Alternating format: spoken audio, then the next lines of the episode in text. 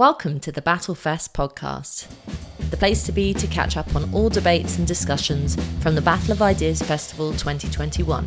The following debate is called Who Are We? Identity in Crisis. In the chair is Ella Whelan. Hello, everyone. Let's start on time. Welcome to this second session of the Battle of Ideas Festival. Who are we? Identity in Crisis. My name is Ella Whelan. I work with the Academy of Ideas. I'm the co convenor of this year's festival uh, and delighted to be chairing today's discussion. A bit of an oblique title Who Are We? um, the, the, issue of identity, um, what used to maybe have been something, an abstract discussion that you might have heard in philosophy lectures, but has now become, identity has become a central focus for so much of contemporary politics. Obviously, there is identity politics, which is a phrase I think gets chucked around so much that people forget what it really means. But a sense of who we are and how we define ourselves has less become a kind of process that we go through through life of figuring out who we are, but has in many ways become quite a fixed, determined thing that you know immediately um, who you are, what your identity is, and often you spend a lot of time in political debate defending that identity, or some might say being obsessed with it. So, asking the question of who we are, but also this idea of whether or not identity is in crisis, whether in actual fact there's a contradiction here, that the more we seem to know who we are, I am speaking as a woman and that kind of thing, actually, the less we know about our identity, the, mess, the less we feel confident in our identity, hence the crisis bit of that title. So, the way we're going to do this session is we have two speakers who are going to introduce their thoughts for about 10 to 15 minutes, and then we're going to open out for discussion um, in true Battle of Ideas style. So, I'll introduce them in the order that they're going to speak. First, we have here on my right Dr. Rakib Ehsan. Uh, Rakib is a research fellow who sits in both the Henry Jackson Society's Centre on Radicalisation and Terrorism and the Centre on Social and Political Risk. And he is the author of a forthcoming, very exciting book from Swift Press, which is called Manufactured Grievance The Modern Left and Britain's Ethnic Minorities, which is going to be out uh, in June of next year. Uh, is a columnist at Spiked, and he also writes everywhere. You'll have seen his name everywhere, from you know, in the Telegraph, in the Daily Mail, the Sun, the Spectator, and lots of other publications. He's also a regular contributor to on TV and radio, on GMB, on GB News, on Sky, on all over the place um, and has often commented on the issue of identity and how it plays into contemporary political debates. So that's Rakib. And then next up, we have on my left here Professor Frank Furedi. Uh, Frank is a sociologist and a social commentator, and he's published widely about controversies relating to everything from health and parenting and children to food and new technology. And uh, his books include a long list of them to terror, culture of fear, paranoid parenting, on tolerance, authority, uh, populism, and the European culture wars. Uh, he's one of these very irritating people who did a lot during the pandemic and was very prolific, um, while the rest of us were making banana bread and scratching our backsides. So, uh, towards the start of the pandemic, he released um, a book called Why Borders Matter Why Humanity Must Relearn the Art of Drawing Boundaries, which is really about not just boundaries in the physical sense of countries, but also about our internal boundaries and how society organizes itself. Um, during the pandemic, he published a, a, book called Democracy Under Siege Don't Let Them Lock It Down, which wasn't just about the pandemics and the lockdown's threats to um, democracy, but also to a more broad question of how demo- why democracy has never really truly been realized in the 21st century. And then most recently, he hasn't had time to breathe, he's published this 100 Years of Identity Crisis Culture War Over Socialization, um, which is a fantastic book and is available at our bookshop. And Frank will be uh, happy to sign a few of those for you after this session.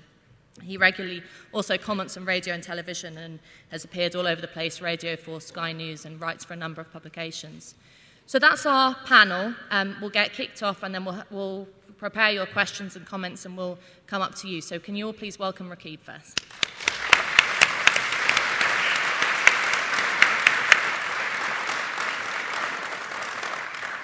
Uh, firstly, I'd like to thank everyone for coming uh, to this event. I think the turnout's absolutely fantastic, and I hope it makes for a very intellectually stimulating conversation.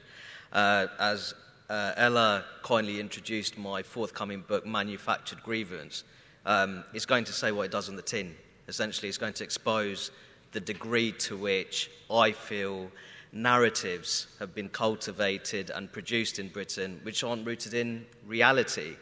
And I do feel a big part of the book is developing this concept of there being a grievance industrial complex in modern day Britain. It's very much sector wide, it's a, uh, it's, it's, a very serious social infrastructure, which ultimately, whether it's down to uh, financial motives or a form of moral grandstanding, people looking to cover for their own personal shortcomings, it's ultimately peddling a vision of modern day Britain that I don't share at all. Uh, just to talk a little bit my own background, I'm from Luton, which I'm very proud to be from a town where it's really helped me develop a thick skin. Uh, in terms of my background of Bangladeshi Muslim origin. So I should be someone, you know, that when you look at my background, all too often I'm told by um, many people on the contemporary British left, and I still identify as a leftist. There's no two ways about that. I'm generally supportive of an all encompassing welfare state. I care about the quality of public services. The reality, the reality of the matter is, I went to a state school, and without the support I had from those teachers there, many of them who are male, working class, hard as nails, had a really strong emphasis on discipline, things which I, which I think are considered to be unfashionable nowadays on much of the left, I wouldn't be where I am today. It's as simple as that. But one of the main things and the biggest advantage that I had in my, um, in my life is that I came from a stable family unit. I came from a you know, loving, stable household, very well ordered. And I think that when we're discussing what is one of the greatest inequalities in modern day Britain, it is whether or not you hail from a stable family unit or whether you come from an unstable family unit. And all too often, when I hear voices on the left, it's almost describing the family unit as some sort of reactionary enterprise. I find it absolutely remarkable, if I'm being honest. We can talk about the welfare state, something that I'm supportive of, but I also think it should be a springboard to personal responsibility. Again, something that's not particularly fashionable uh, in certain elements of the left. But the finest social safety net that you will have in modern day Britain, if you come from a stable family unit and you hail from a local community that cares about you, there's no two ways about that. And I think I do feel when I look at the modern day Labour Party, I don't see them talking about those kind of vectors of advantage. That's how, I, that's how I'd consider them to be. And I feel when you look at forms of disadvantage, those kind of things aren't really talked about all that much. And I do feel while racism in itself remains a real force in the UK, I do feel that it's, it's almost a case where racial identity is placed at the forefront of all, of all debates on disadvantage, when I think that there's many things that are being left by the wayside, if I'm being completely honest. Uh, in terms of concepts which I feel are deeply unhelpful, that have accelerated in popularity uh, on the modern left. Concepts such as white privilege, white oppression. Uh, I've heard people in the think tank community call this government a white nationalist regime, a government that has recently created bespoke resettlement routes for Hong Kongers who are looking to flee from Chinese state tyranny and Afghans following the rapid t- takeover of the Taliban. Now, if that's white nationalism, I'd, I'd be completely honest with you, I think that it just shows how crackers some elements of the left have well and truly become. Now, I've always said that we can do a lot more when it comes to boosting equality of opportunity in modern day Britain. But I do feel that there have been some grossly inaccurate caricatures of Britain that's been made of late. The reality of the matter is, when you compare it, uh, Britain to other multi ethnic, white majority societies, it fares much better than many other Western European countries when it comes to providing anti discrimination protections on the grounds of race, on the grounds of ethnicity, and religion as well. And I think that if I just talk about my own personal background, if I could just kindly go back to that, you, ha- you have a situation where I feel that Britain is actually one of the best places in the world to live if you're Muslim. I'll be absolutely honest with you. And that's, refle- that's not me saying that, that's reflected in the survey data. There's been polling which shows that over three in four British Muslims think that Britain is a good place to live as a Muslim. Now, truthfully, how many people in this hall would have thought that? Largely because of the caricatures, the fact that British Muslims, as a homogenous monolithic bloc, are portrayed as some kind of victimized group, that they feel that they're living in a country which is deeply Islamophobic, a term that I don't necessarily like. I prefer the term anti Muslim prejudice, because I think there's a, diff- there's a dangerous conflation between religious ideology and a particular uh, religious group that is, unfortunately, that conflation is made when we look at existing definitions of Islamophobia.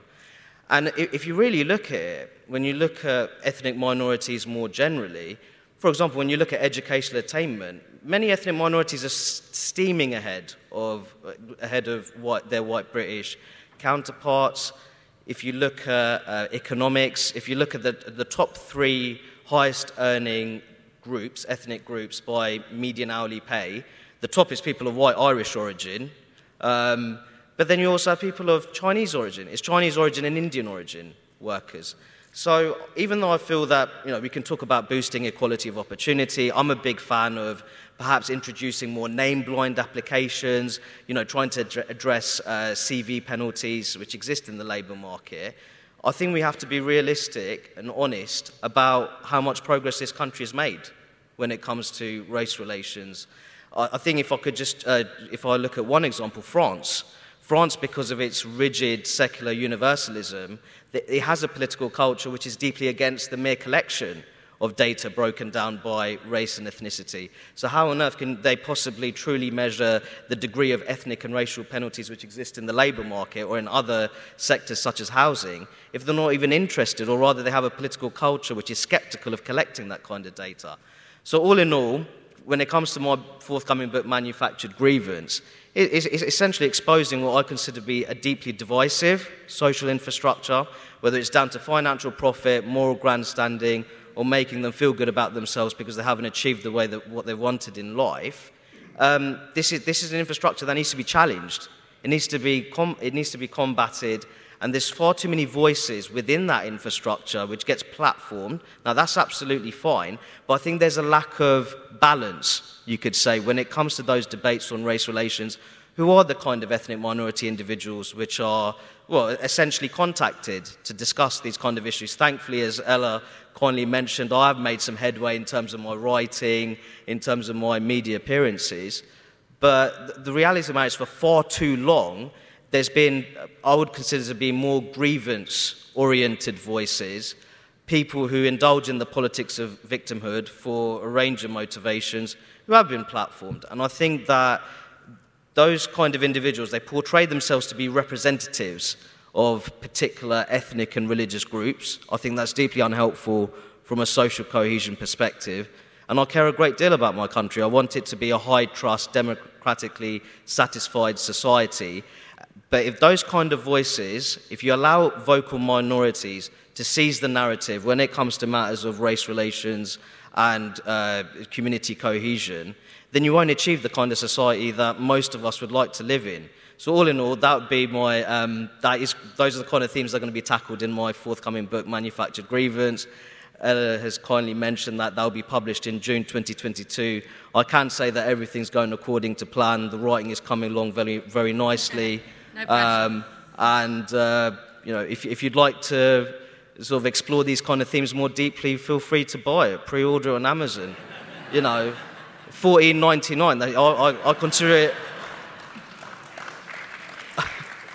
I, I, I, consider it to be an absolute bargain. But uh, so all in all, I'm going to cut it there. I don't want to dither on too much, um, and that, that's me done for my introductory statement. Thank you. Thank you.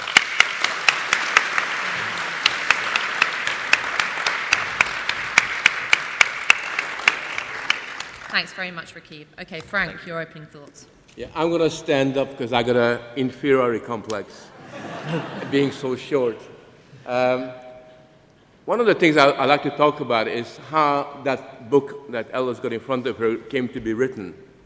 And I think what started it off was the fact that I began to realize at some point in my life that everybody seemed to accept the uh, predominant position of identity. That somehow your identity, in terms of who you are, its politicization was the most important thing in the world. And I was also puzzled by the fact that it wasn't just simply, because people often say, oh, it's the left, the crazy left. You know, it's the cultural Marxists that are responsible for this. But actually, when you think about it, if you look at the behavior of the Conservative Party, the Conservative government, they're kind of bending over backwards to promote transgenderism as a political way of life. I mean, Theresa May, not exactly a cultural Marxist by any definition, you know, sort of gives transgenderism this kind of stamp of authority. And when you then look a little bit closer, you realize that actually, if you or your child or your brother or sister gets a job at Google, or you happen to work for any, any of the big tech companies, or if you work for the Bank of America, pretty soon one of the first things that will happen to you when you, when you sign up is they send you on a training course. And this, on this training course, you will learn about the fact that if you happen to look like I do, that I'm privileged, you know, sort of that somehow uh, I'm not just simply privileged, but if I deny my privilege, I'm really fragile.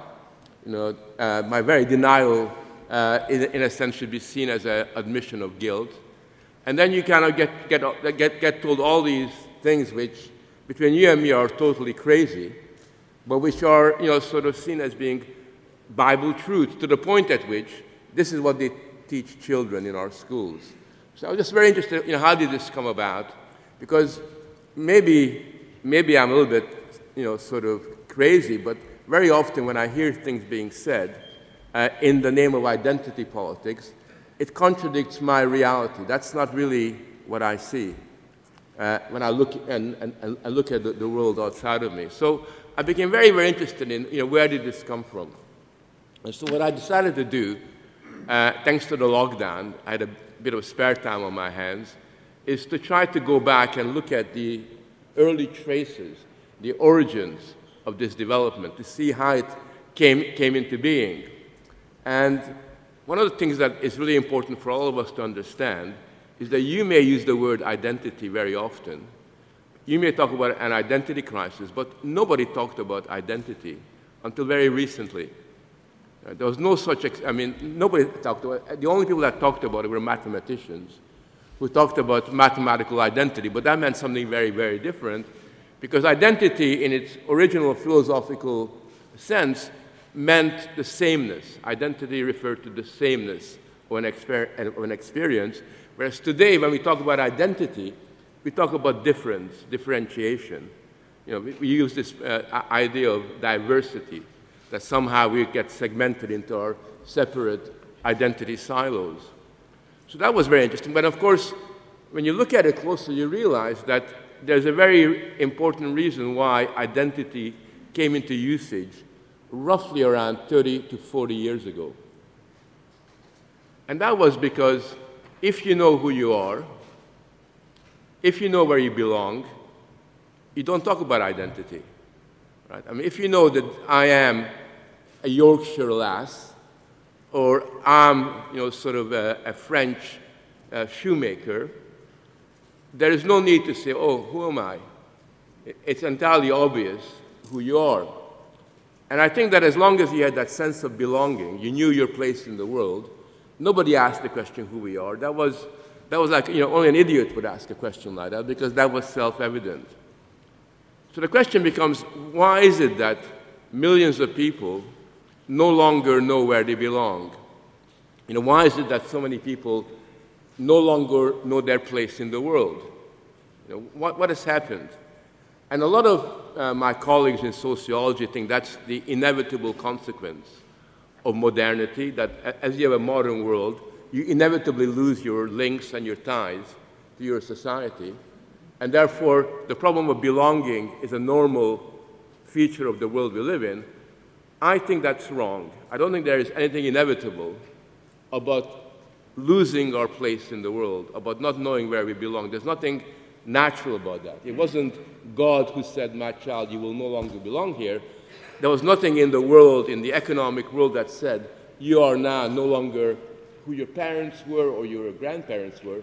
What happened was, and this is what I write about in the beginning of my book, is that a certain project came into being. And the project that came into being, and this uh, kicked in around the turn of the 20th century, was the project was essentially about the necessity of distancing young people in particular from their parents, of creating a psychic distance between children and their grandparents, and more importantly, an attempt to separate the young, the new generations, from the ways of the old. Because the argument was that we, you know, we are modern people, we need to leave behind the old ways of doing things. And of course, there are old ways of doing things that needs to be changed, but what they were saying was that everything that was old was by definition faulty, obsolete, and even dangerous. But the fascinating thing about this, and this is, you know, I don't get surprised very often because I'm a very old guy, I've seen the world, but the thing that really shocked me when I looked at this stuff was that the people that were arguing for the need to break with the past entirely weren't just simply a few radicals on the left. They weren't just simply uh, sort of hardcore Bolsheviks who were arguing for revolution. The people that were also demanding that we have to break from the past, that we no longer should no longer belong where we used to belong, were also these technocratic capitalists who were running the big businesses, because they felt that uh, the new generations had to be a modern generation that had the skills and the flexibility and the adaptability in order to become part of the labor market and to make capitalism work. And that was around 1900, a long, long, long time ago. And their argument was, and this is where you had this uh, unholy alliance of American progressives and capitalists, what they were really arguing was that what we really needed to do was to ensure that people's way of doing things, what they took for granted before, was abolished. And they were kind of projected into a new world. And I think that's really very important because the principal target, the principal uh, project that they had at that particular time, and it continues to this day, was to fundamentally, fundamentally revolutionize socialization. As most of you know, socialization means the transmission of ideas from one generation to another. And that's how humanity has evolved over thousands of years. They argued that we need a different kind of socialization. We can no longer allow ourselves to transmit the values of the past. We had to almost create counter values. We had to break children from the bad old ideas of the past. We had to socialize them by giving them new ways of making their way in the world. And the new ways that they came up with, almost invariably, was to use psychology and to essentially validate children. And this has been going on for a very long time. So, for example, if you have a kid, you know that your child is never told about the virtues of courage, they never learn about the beauties of uh, sort of the, the civilizational accomplishment. What they come back with, invariably, certainly from my experience, is a little booklet with 20 smiley faces. Yeah. And the better you are as a child, the more smiley faces they give you. That's called, in my book, psychological validation. You validate the child, you, you, you give them uh, sort of psychological recognition at every single stage. But the problem is, is that if you don't transmit the legacy of your community to your child, you kind of dispossess them of something that is really, really precious. You dispossess them of the wisdom and the insight and the experiences of their ancestors, of their community. And instead of giving them something to make their way in the world, all you give them is a psychological diagnosis, which is what we're doing, which is why there are so many you know, mental health issues within the education system. But what happens is this, and if there is one point uh, that I'd like you to think about, it's this. If you dispossess children of the ways of, of, of doing things, and you only give them some psychological uh, mumbo jumbo to, to kind of think about and talk about, it becomes very difficult for them to somehow overcome their identity crisis. Because if you understand psychology, what an identity crisis means, it's a natural phenomenon. We all have an identity crisis when we're 12, 13, or 14. But the way we overcome them when we're 17, 18, or 19 is because we know our place in the world. We, We, we, got, we got these resources that we make our own. And these resources come from our parents and our grandparents. We make them into our own, and it allows us, it gives us the stability to know who I am. Now, if you haven't got that, then what happens is that the identity crisis that you experience as a teenager is never overcome. It's never ever overcome because basically you go to university, you go to work, you're still really not that sure about you know, exactly you know, who you represent, what, what you're really all about. And if you don't know who you are, you're not really sure about it, identity itself becomes really, really important. In fact, identity becomes so important that that's all you ever think about. And it becomes so important that some people, you know, kind of have this permanent quest for an identity. So they decide one day, I'm gay, next, person, next day it's I'm trans, no, no, no, no, I'm not binary fluid. And you kind of spend a lot of your time trying to find an identity that fits you. But the tragedy is, is that you cannot artificially adopt an identity. It's not like when you act in a play, I'm Napoleon or I'm somebody else. An identity is something that, at least in some part, has got to be organic to your experience and to the experience of your community and what you're all about. So, my argument in the book is that the kind of fragility that we experience at the moment, that's powerful in the Anglo American world, is something that has been created over decades and decades and decades. You know, it takes about five generations for many of these ideas to percolate into the mainstream. We're now at that point that the project that began around 1900 is becoming universalized you know, throughout society. And just one final point. You know, I still haven't answered the question of why the ruling elites, the cultural elites, love it. You know, why is it that they you know, sort of embraced it so whole, wholeheartedly? I think the reason why identity politics has become so universally accepted by big business, by all politicians, is because they're using it as a way of legitimate their position within society. They basically have put themselves in a position where they become the validators. They validate people's identity. That's what the state is all about. So when you hear, for example, as the case last week in British Columbia, where they ruled that uh, being called by the right pronoun is a human right, they're validating everybody who wants to be called Z or ZZ or whatever. Right? They're validating that. And the thing is, well, if you're in that position of validation, then, you, then in, in some shape or form, you've got the authority uh, that you really require. Whenever you want to know who, are, who the problem people are, who the enemies are in this cultural battle, because it is a cultural battle, it's a cultural war, the way they give themselves away is when they use the expression, Hi, I'm here to raise your awareness. Have you ever heard people trying to raise your awareness? It's an interesting idea.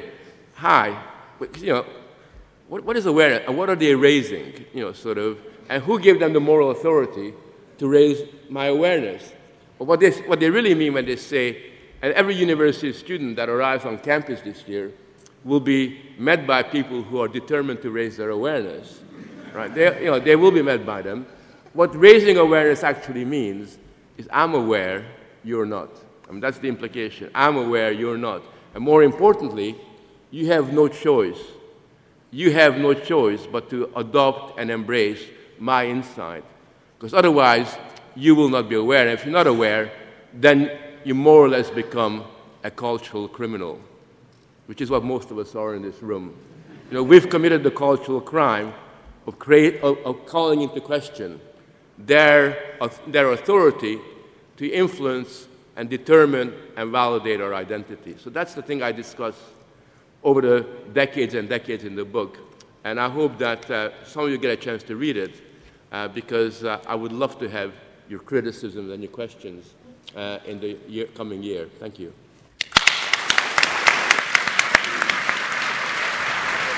Very good, very good.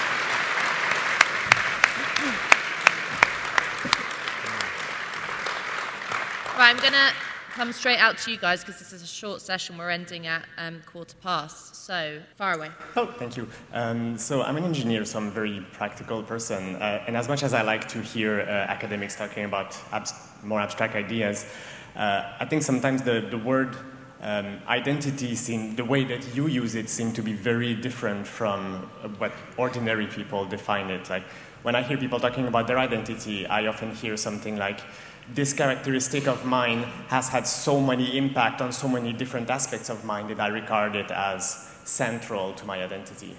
Um, so basically, coming back to the question is, um, like, do you think that there is sometimes misunderstanding between the way you speak about identity and the way that, that more the pleb talks about it?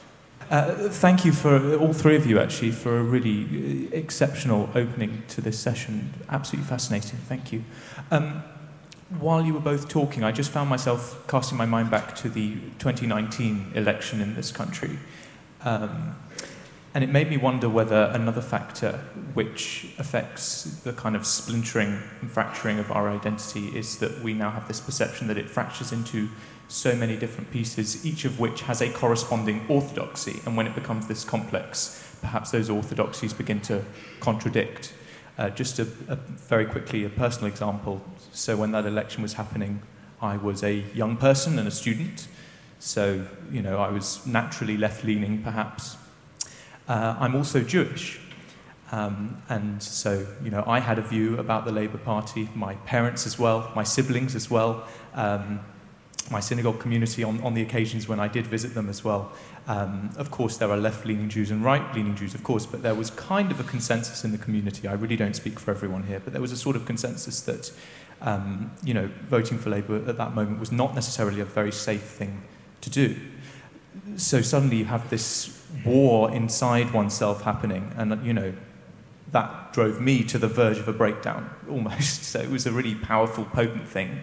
Uh, so I'd just love to hear your comments uh, on that phenomenon. Uh, yeah, I've got the same question to both of you, really, which is that, and I appreciate both of you had very little time, but you could read both of what you said as what both of you said as conspiratorial. So, for example, Rakib, I, I completely mm. share your distaste for the grievance industry.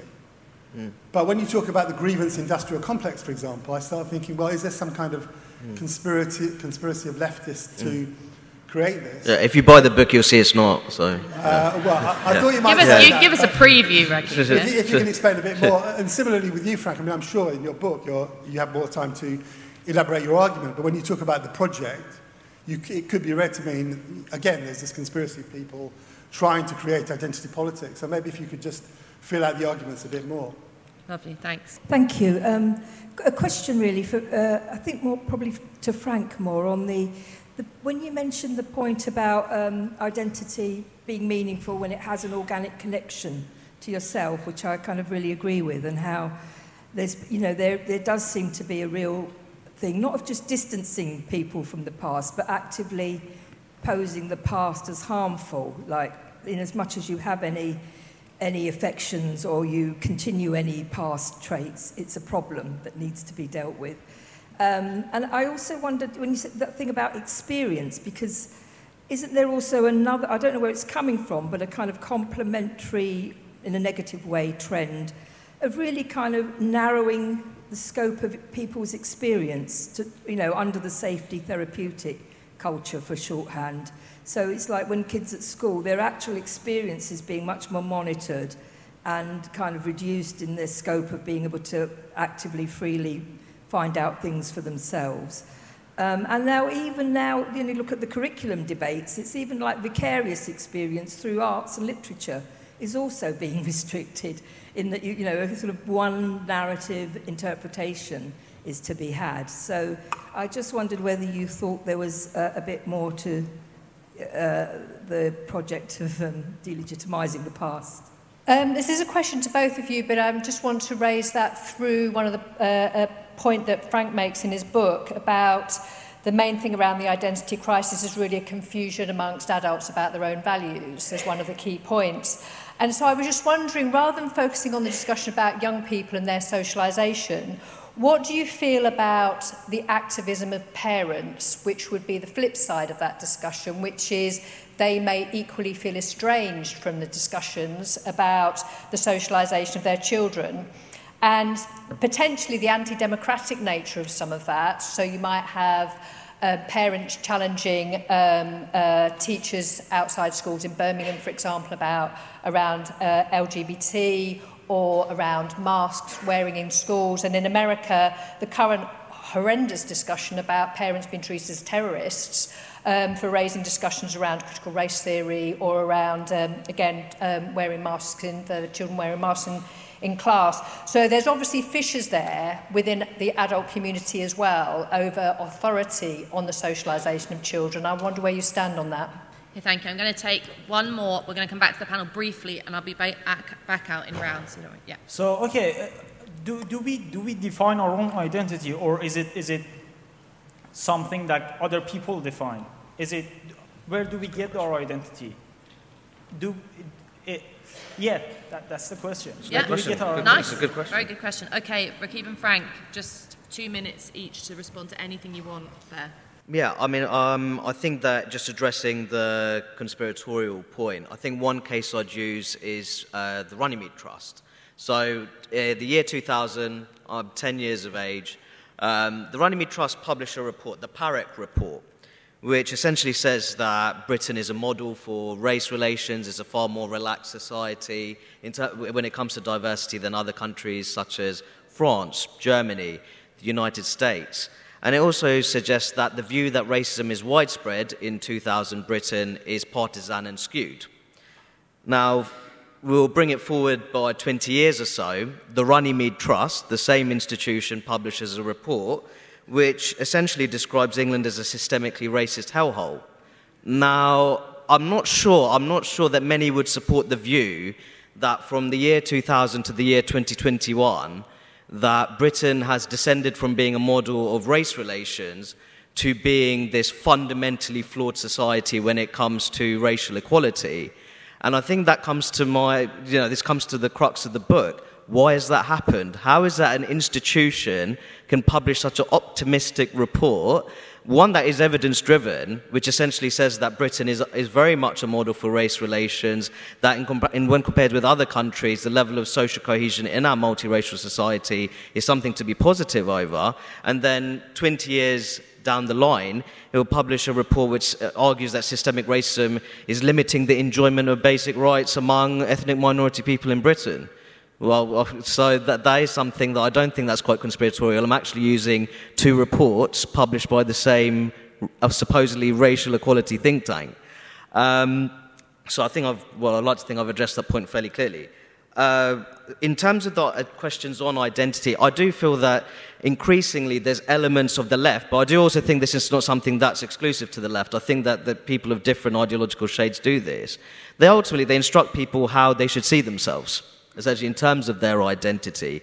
And it, it goes a bit further than that. It, it also it, it, gets to the stage where there is it's so paternalistic. It's telling people that because of this particular element of your identity, this is why you're disadvantaged. And I think that's a seriously poor way to go about politics in general. And I think that does weaken the health of our democracy. Yeah, I mean, uh, throughout history, uh, there were institutions and people that, told, uh, that instructed you to see yourself in a particular way. There's nothing new about that. What is new is that whereas in the past it was, uh, it was the same message directed at everybody, you know, you're English or you're Jewish or whatever, today you're getting conflicting messages, and the messages change very, very fast. Because identity, uh, the politicization of identity renders, it very fragile. And therefore, what you've got is a situation where it becomes almost a, a, a kind of uh, never ending process where just when you think that this is what I am, you know, sort of something else occurs. Because the one thing that we haven't discussed here is that all this discussion on identity takes place in the context of a culture war, where every single dimension of our personality, our lifestyle, becomes politicized from what you eat. Imagine you know, people having strong views about eating meat. Right? I mean, this is weird, you know, sort of people having strong views about being not being vegan but just vegetarian, and somehow you remove. I mean, something strange is really happening, and people are criticizing you for the clothes you wear because you've culturally appropriated this. Everything becomes sub, subjugated to this. And that's really what has changed, what is very, very new.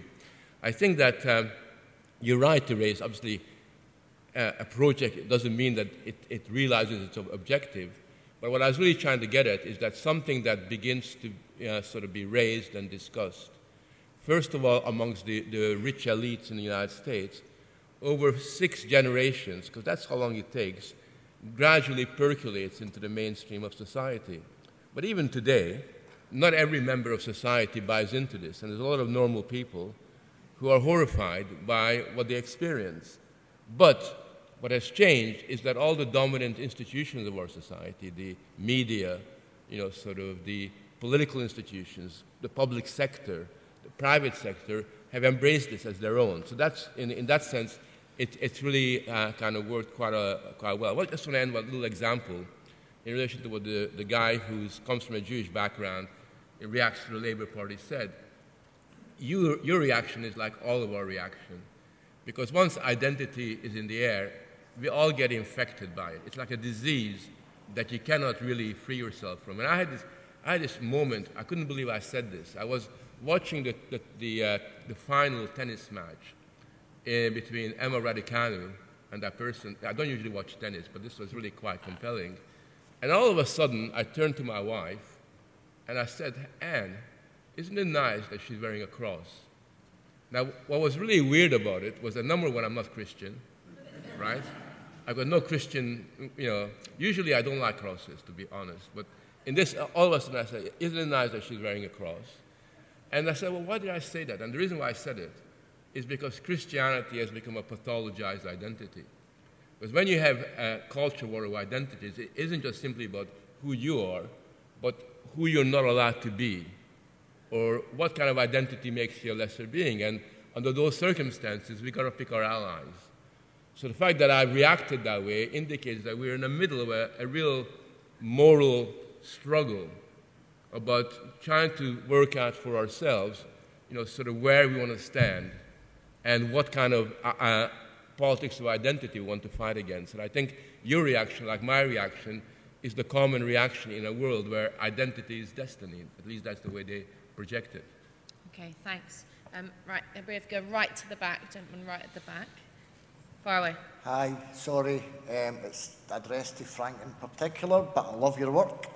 Um, Frank, I've read, uh, I'm working my way through your book, and um, um, so far it's fantastic, but I get a really overwhelming sense of doom reading it, because as the title suggests, a hundred years in the making, and I really don't have a hundred years to turn that around. Um, and I, I, of course, I'm sure it's my problem, but what I'm kind of struggling with is the idea that this is a processor or a simple mechanical processor percolation that eventually it will just work its way, uh, uh, way through society, and there we, here we are. I understood it. I, I want to understand it better, and I hope I'm onto something when um, this hundred years in the making, it's important to understand that, but perhaps more so that it happens in times of historical impact.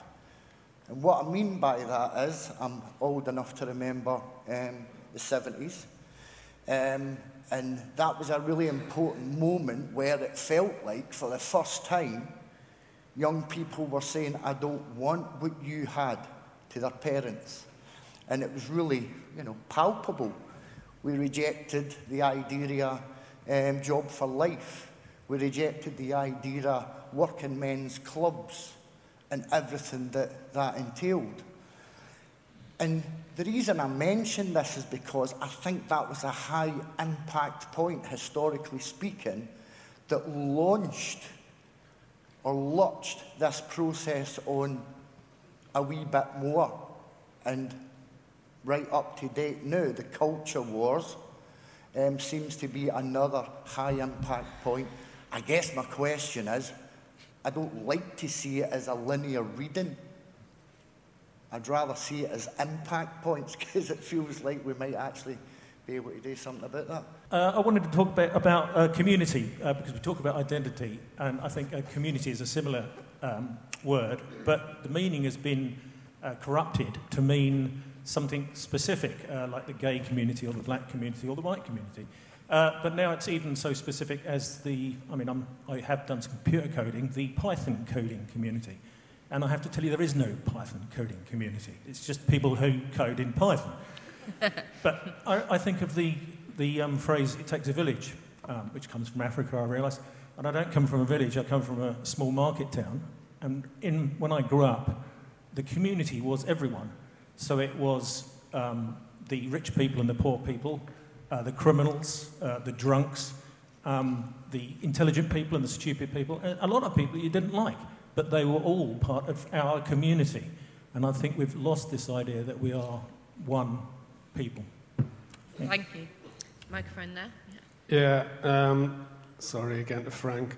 Um, you've been talking about tradition for a long time in your books, and when you originally started talking about it, because of my background, I would think you're talking about the collapse of political traditions. So I would think, you know, so it's the death of conservatism, death of liberalism, death of socialism. All these things seem relevant. But increasingly, the more and more I read your stuff, it seems to be about pre political things, right? Stuff of everyday life. So something like common sense seems to be of significance. But it's hard to work out exactly what that means. So the, I suppose the question is, just, is what traditions are you talking about? Because I can understand the new elites and if they disconnect people from other people, then that's a serious problem in terms of understanding identity. But I'm just wondering if you can elaborate on what, what is it you're talking about in terms of traditions is it aspects of the political? Is it pre-political? Is it the everyday life stuff? I have an observation to share. So um, one time, I live in the U.S., so I also went to a really elite, only 6% subsidies college. So I was educated in that culture of know your social academic status, know your identity, know where you're coming from, your ethnic, your cultural. So um, I really appreciate intersectionality. I really appreciate my role in society, and um, even as privileged guilt. But I'm also Chinese. So when I talk to my parents about, oh, we have that upper middle class obligation to help the poor people, and they're like, no, no, we are just one country. We don't have this distinction. So I'm thinking, yes, all these lessons in um, liberal arts education about identities, about intersectionality, about differences, obligations, help me to see the word differences, to, to help me to um, become a more um, aware aware of differences, aware of discriminations, but also that push our individuality too far. We're just so individual. We just lost that collectivity with our family, with our compatriots, with our uh, community members. So that's uh, my identity crisis in thinking about identity, living both the US and China, having that cultural conflict, different cultural understanding of self and community. Lovely, thank you. So whoever's got the microphone there, stand up. Um, yeah, something um, it was Frank said, talked about uh, identity politics contradicting my reality at the outset.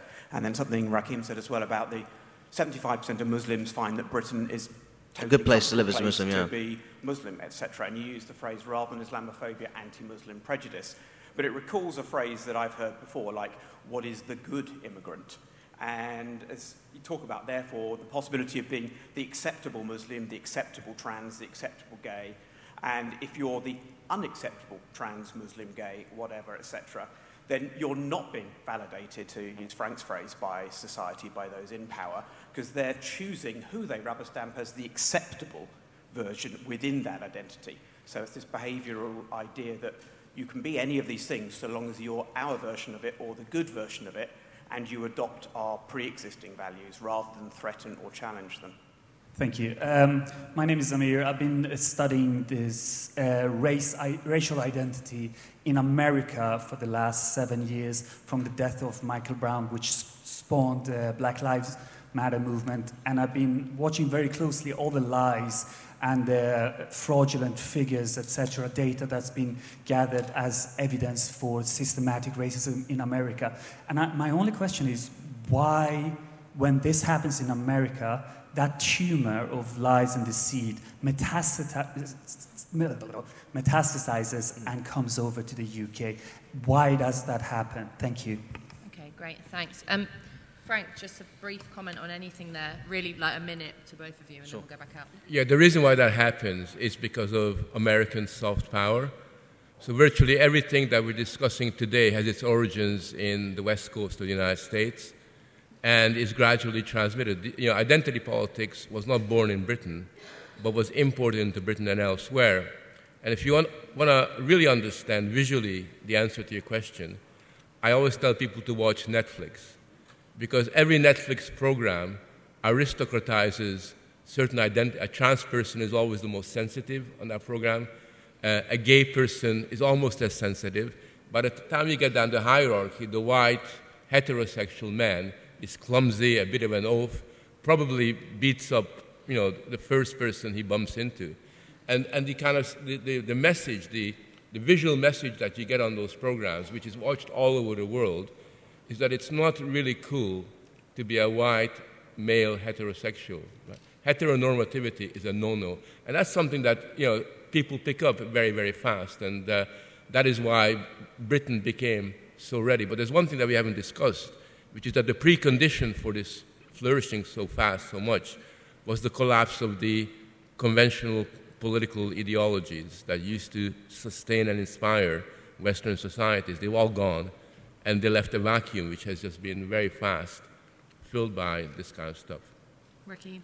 Yeah, I mean, I'd make the point that in terms of the United States, I think what the United States is really suffering from is this really toxic mixture of aggressive materialistic individualism and its tribal racial identity politics. I think the combination of the two is really it's really weakened social cohesion in the United States.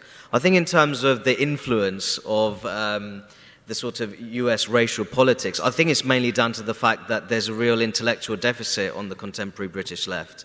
And that just it's almost a brainless importation of this grievance culture wars in the United States to the extent that a BLM protest in London, you can hear chants of don't shoot. Uh, which, which did puzzle me, if truth be told. So I think that the, real, the, the reality of the matter is the most successful anti-racist movements are the ones that really concentrate on their own country and society because then they can see where the problems are domestically and they can come up with unique domestic specific solutions to those problems. And at the moment the british left is very poor on that. Okay great. We're going to come out for some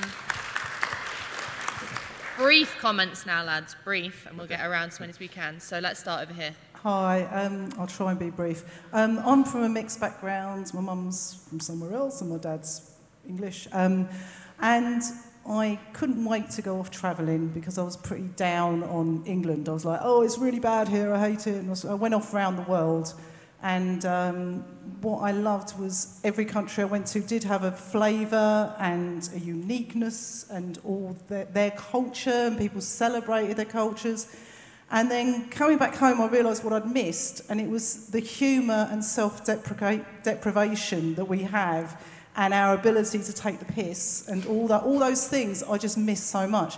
And then I thought, well, we've, have we gone from self-deprecation in a kind of really healthy way mm. to a sense of yeah. we have to hate who we are now? And I, I felt the most controversial I could do thing I could do right now was to go onto Facebook and say, I'm proud to be British and I love this country and watch all, all everyone lose it and start having a go at me for being some kind of far right nutter just for saying that I'm proud to be here. Um, so I just thought that's, you know, a bit of a problem. Stand up with the mic here. My question is Isn't anti racism today a bigger problem than racism? In fact, I'd go further and say that the racism of old has now yielded to the anti racism of today. And what I mean by that is that people are now treated preferentially if they can play an identity card, which is why Frank is quite correct in saying that all of our cultural institutions have been taken over by the notion of identity politics. And that, that's why I think, Rakib, you know that when you say you are by background mm. a Bangladeshi who is a Muslim, you know that mm. doors open. Mm. Now, I don't blame you or anyone else from using whatever protected characteristics you have to your advantage. Mm. But I think we have to recognize that this is the problem society faces today because it is divisive and divisive of a very different kind of old. But in essence, it, it expresses the same problem, which is that we refuse to treat people equally and we refuse to judge them on character because we are judging them on the basis of their identities. Um, yes, I wanted just to ask a little bit about historical context to some of these ideas that we've been discussing and debating. So, in terms of my background, my father was Romanian, Holocaust survivor, my mother French, also a Holocaust survivor. I was brought up not very far from here, not knowing I was Jewish, barely mentioning anything to do with Romanian identity, whether it was music, culture, cooking, whatever. So, in terms of, and, and the issue of identity for me now is definitely um, heightened by Brexit. I'm very surprised that's something we haven't yet raised today. Um, so I've sought to, you know, explore whether I could be Romanian. Could I be French? The answer for both seems to be no, which is a little odd. Uh, could I be Jewish? All our documents were destroyed. The answer also seems to be no. Does that impact my identity in any real sense? Does that make me less able to express and live who I am? Is it just paperwork that's missing? These are, you know, questions that I would be interested to discuss. As Frank was giving his presentation, my eyes were drawn up to these mad words above our head. Holy, holy is a true light and passing wonderful, etc. And I wonder if we're missing something by forgetting that the 20th century, as Frank was talking about, was the century where religion died, authority died. The way that we used to manage society was that God said who was in and out, who was right and wrong. Um, and not only that, but it managed our guilt. And actually, identity politics has stepped into this space and now manages our guilt for us. This is the way we know, identity is the way we now manage guilt. So it's not a conspiracy, it's not an elite project, it's the natural thing that happens when religion dies, when the authority dies. And unless we, find, we return to religion, which seems unlikely, or find a replacement, I don't think we're getting out of this. Hello there. Um, I just wanted to make a really quick point, not so much in defence of identity politics, but just as a perhaps a brief explainer. Um, I've grown up, I was born in London, um, lived my whole life in, in London, but going to university during the 1990s, you, you meet people from all over the world. I spotted how passionate people were about talking about their own particular background and where they came from. And particular, uh, like my family background is Irish, and I found very, very quickly I could silence somebody by talking about what was happening over in Northern Ireland. And it's this is the point that I wanted to make. It's really enjoyable. and that's, I think, worth acknowledging. It's quite an important psych- psychological insight how fantastically enjoyable it is. But it's also um, an avenue of attack that you can use. If you point out to someone that you're having a, having a discussion with, saying you really enjoy uh, using your Irish background, your black background, or, or, or whatever else, if you point that out, but also the only way you can make it work is to point out your own identity, how you use it, and then say that the person you're talking to also uses theirs. It's very effective. So use Voltaire's argument. Uh, identify the flaw in yourself, and then you can uh, point out the flaw in somebody else. Okay, thank you very much. Right, I'm sorry, the, this gentleman who has the microphone is the last, and I'm sorry, we're running over. Yeah, so. yeah. my question is to Frank. Frank has spoken about how this process of questioning of tradition has been going on for the last five generations, and that process of change has been uh, um, brought into society. But it's only in the last two generations that the questioning of Western values and culture has really taken hold in, in the society. And people in the West are now being, uh, young people especially, are being urged to uh, be ashamed of their culture, be ashamed of their tradition. And the uh, universities have begun to cut back, or at least to term, or often to terminate courses in Western civilization and Western culture. Why, why, why is it only now that that's occurring? Okay, thanks very much. Okay, f- just a minute or two from each of you. And I mean, uh, one thing that I was thinking about is you know, uh, and you made a joke about Irish. I mean, I often do turn up the Arshers and all of that kind of thing when I want a drink from someone or something. You know, you're a bit more popular as an Irish person or a Londoner than you are as someone from the general southeast. But you know, uh, someone mentioned Rakib using his identity. Yeah. Well, I mean, in some cases, it, it becomes, as Frank mentioned, in relation to the culture wars, it becomes important. Like, I've never thought of myself as, you know, a woman being central to my identity. But when I have you know, lots of people on Twitter and elsewhere telling me that I can't say that, suddenly I start to think, well, actually, I do care, and maybe I do want to use that identity, and maybe I do want to weaponize it sometimes um, in certain contexts, and think, you know, our identity is important to us in term, surely in terms of understanding what we believe in or what groups we uh, ally with? Uh, and is there some way in which that's just being bastardized today rather than actually throwing the baby out with the bathwater, as it were? I'm going to start with Rakib and then come to Frank. Yeah, um, just to address the gentleman's point here, um, I appreciate that being of Bangladeshi Muslim origin can be an advantage. I mean, it meant that I was more likely to be born to a married couple. I was more likely to be born in a family unit which is intergenerationally cohesive. I was more likely to be born in a household where academic excellence is promoted. I was also born in a group where, for example, you're less likely to fall into the trap of um, really negative circumstances such as drug addiction. So, thank you for making that point. Um, but in terms of the broader discussion on anti racism, I do believe that all too often we're hearing voices from the anti racist movement where it's going to stage, it's almost deciding on people's level of racial and ethnic authenticity. It's ultimately about the fact that your loyalty should primarily be with a particular ethnic group, or a racial group, or a religious group. And I think that's where you see, where I feel that these tribal identities do pose a threat to national cohesion, where people are essentially being encouraged not just to be loyal to a particular group, but there has to be a certain form of loyalty you know, and it's almost like they're the moral guardians in terms of deciding who's truly loyal to their own racial and ethnic group. And I think that's precisely why, as I tackle in this book, you do see more ethnic minority British voters leaving the Labour Party, abandoning the Labour Party, because the vast majority of ethnic minority people, they, they actually do value their British national identity. They are generally trusting of a wide range of public institutions and they're ultimately focused on living in a society which is fairer and they don't expect favors. So they're increasingly alienated from what we're seeing as the cultural developments on the modern left. Yeah, I mean, I think it's important to make a distinction between identity and the politicization of identity. You know, we are have a persona. Uh, we, you know, we use it in all kinds of different ways. I mean, the only time I ever used it very consciously was when I was a young man in the 60s in New York, where being Jewish was seen as a plus to meet people of the opposite sex, because they thought, they thought that Jewish men were interesting. Absolutely. I don't know why, but that was, that was, that, that was the myth that was going around.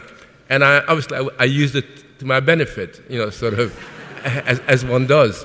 Um, nothing really wrong with that. I didn't politicize it. And even though I come from an atheist family, uh, uh, who's never been religious, it, it, was something that you know, we all do. I think we all done something like that. I think that um, getting back to religion, I, I, don't think that religion can come back in anything like the way it was in the past. You have to remember that religious institutions were complicit in giving way to identity politics. I mean, if you talk to any Anglican vicar these days, I don't know, they read the book, you know, I mean, they, they, will, they will give me a little, little kind of uh, sort of speech on whiteness. Talk to Reformed Jews these days, they will, they sound just like their Anglican and Catholic colleagues. They all embrace this kind of diversity kind of stuff and have really become theologically literate. And theological literacy is what is taught in, in the different institutions that train people in religion. I think that the real problem is not the loss of religion. I think the real problem is a loss of confidence in what I would call civilizational values. And I think that relates to your point. We lost confidence in the civilizational values, particularly in Western societies, where for a variety of reasons the, the cultural elites of the West have become so uh, estranged from what those, the Renaissance, the Enlightenment, the Greek Roman tradition, the Judeo Christian, all these things are something that doesn't mean very much to them. And I think in those circumstances, all the cultural institutions have opened the door for countercultural values, which are hostile, bitterly hostile. I think we have to stop talking about the anti racist movement because the anti racist movement today is in the business of racializing everything. I mean, they are thoroughly racist because they, they see the whole world through the prism of race and they become enslaved to race to such a point that they are actually creating racism in places where it was very weak to begin with. Mm. I think we have to go on the offensive against them because to be honest, we are the genuine anti racist. I mean, our impulses are, are, the ones that are universalistic and genuinely uh, promoting equal opportunities for everybody. So we should make that point in the strongest possible terms. Can we thank our speakers?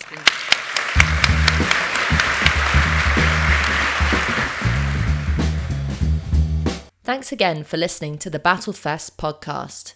You can support us by subscribing, sharing, and leaving us a review. Check back next week for more recordings from the Battle of Ideas Festival 2021.